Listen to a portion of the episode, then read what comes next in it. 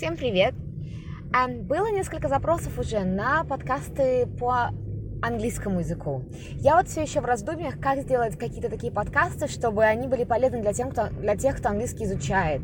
Думаю, может быть, если выбирать какую-то тему и, например, на эту тему э, рассказывать о каких-то часто употребляемых словах или часто употребляемых выражениях, или как предложение строить на какую-то определенную тему, там, например, заказ в кафе, или открытие счета в банке, или там регистрация на рейс в аэропорту, и вот какие-то слова и выражения, и целые предложения разбирать. Может быть такое, такая идея. Если такая идея вам нравится, напишите, пожалуйста, мне где-нибудь в Инстаграме, или если у вас какая-то есть другая идея, я могла бы записывать свои подкасты, какие-то свои подкасты полностью на английском языке, на те же темы, на которые я пишу их по-русски, да, там про пластик или про этич, этичные марки, или про Новую Зеландию, или про все что угодно.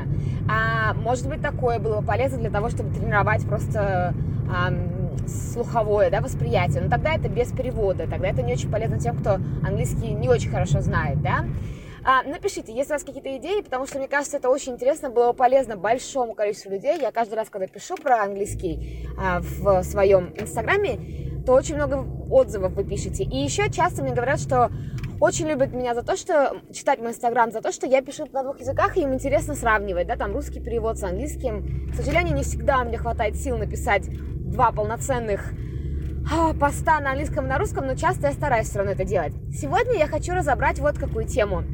В очередной раз мне где-то в инстаграме попалась ошибка а, в употреблении одного слова, и я хочу разобрать ошибки, которые я часто встречаю, которые делают именно русскоговорящие люди. Не потому, что сразу оговорюсь, не потому, что я хочу кого-то обидеть, или не потому, что мы русские, мы такие ошибки делаем, а просто тот факт, что мы говорим на русском языке, э, русские, правила русского языка накладывают свой отпечаток на то, как мы говорим по-английски. Поэтому я сейчас поясню на примерах, и вам станет сразу понятно, о чем я. То есть это ошибки, которые часто совершают именно русскоговорящие люди. Например, а, вот и та ошибка, которая натолкнула как раз меня на то, чтобы написать этот пост, это ошибка в словах, в употреблении словах so and such. И вот почему она происходит. So and such обозначает по-английски одно и то же слово по-русски. По-русски это одно слово, это такой. Такой красивый, такая красивая улыбка, такой замечательный день, такие, такие послушные дети и так далее. По-русски это одно и то же слово. И поэтому нам трудно понять или трудно запомнить, как по-английски два слова уживаются в одном. Да, по-английски это два слова. И у них есть ну, определенное правило, как мы их используем. И это правило очень простое. Зависит все от того, есть ли за этим словом существительное или нет. Все помнят существительное из школьной программы, да? Для некоторых это давно школьная программа была.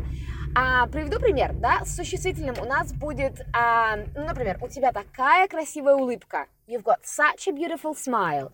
Вот потому что там есть слово smile, улыбка, поэтому нам нужно выбрать слово such. По-русски это будет абсолютно так же, да? Ты такая красивая. You are so beautiful. Вот там нет, да, существительного, там нет девочка или улыбка или чего, там есть только прилагательное красивое. Поэтому тот же перевод по-русски, но по-английски уже это будет слово so.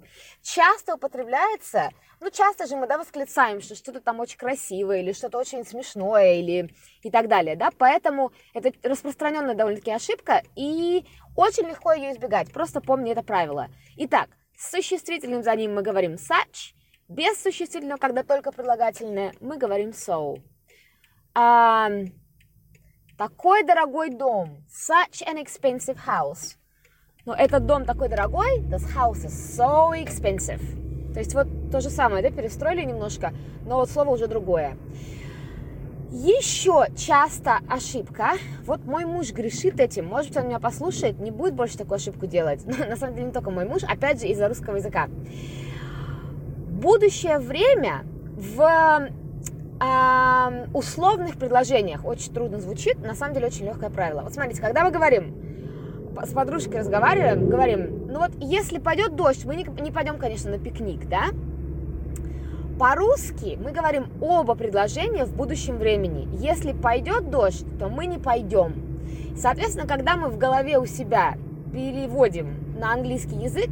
Я, кстати, вот интересно, меня спрашивают иногда, перевожу я, вот, знаете, через какое-то время, когда ты много говоришь по-английски, ты перестаешь переводить, да, и ты думаешь, да, на другом языке. Но когда мы переводим, это предложение. Вот тут эта ошибка и случается, да, мы по-русски имеем в виду будущее время, а вот по-английски в таком предложении только одно будущее время. Что там я говорила, что если, если пойдет дождь, конечно, мы не пойдем на пикник. If it rains, we won't go on a picnic. Вот видите здесь if it rains, вот здесь настоящее время по-английски, а по-русски будущее. Вот здесь эта ошибка нас и подстерегает. А, мы не пойдем, а вот там уже будущее, то есть только одно будущее. Ну, давайте еще какой-нибудь пример придумаю. Если билеты будут стоить 20 долларов, я пойду. Ну, там билеты куда-нибудь, да? If the tickets are 20 dollars, I'll go. Если билеты 20, а 20 dollars, да? Um, настоящее время, I'll go, I will go. Будущее. То есть будущее только вот в том предложении, которое не с э, если, да, там, где если, там настоящее время. Часто, часто, часто ошибка и опять же, не такое сложное правило. Еще, вот, пожалуй, еще одна ошибка, которая тоже часто встречается. И это ошибка в словах how and what.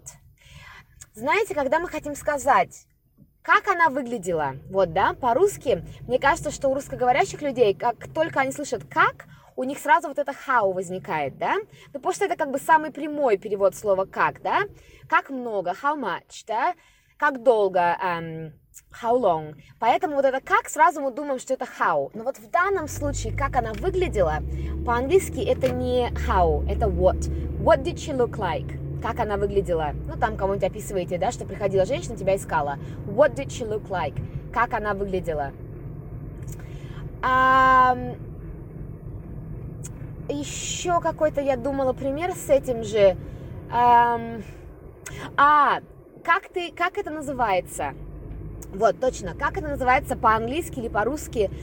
What do you call it по-английски, да? What do you call it in English? Как это вы называете по-английски? Не how, да, вот здесь how не пойдет. Пытаюсь я в голове своей сформулировать, почему так. Um, what do you call it in English? Почему не how? How это подумаю еще, наверное, над правилом. Кажется, вот тяжело мне как-то сходу сформулировать, почему так. Но это два таких вот примера, которые часто мы используем, на самом деле, часто говорим, нужно сказать это, поэтому вот в этих примерах будет вот. What did she look like? Как, как, как, как кто-то выглядит. И what do, you, what do you call it in English? Как вы это называете, как это называется по-английски? What is it called in English? Можно так, да? Еще, ну это, наверное, такая группа э, ошибок, которую трудно искоренить, потому что искореняется она только запоминанием. Это ошибки в предлогах. Вот здесь точно сразу срабатывает перевод, вот когда мы пытаемся перевести в голове с русского на английский, да, и поэтому предлог мы выбираем, ну, исходя из нашего русского перевода, да. А, а, и там, где в русских словах нет – никакого предлога, там мы по-английски предлог очень часто пропускаем тоже. Um, я ее ищу, I'm looking for her, да? По-русски нет, I'm looking, I'm, я ее ищу, все, нет предлога. А по-английски I'm looking for her, for, да?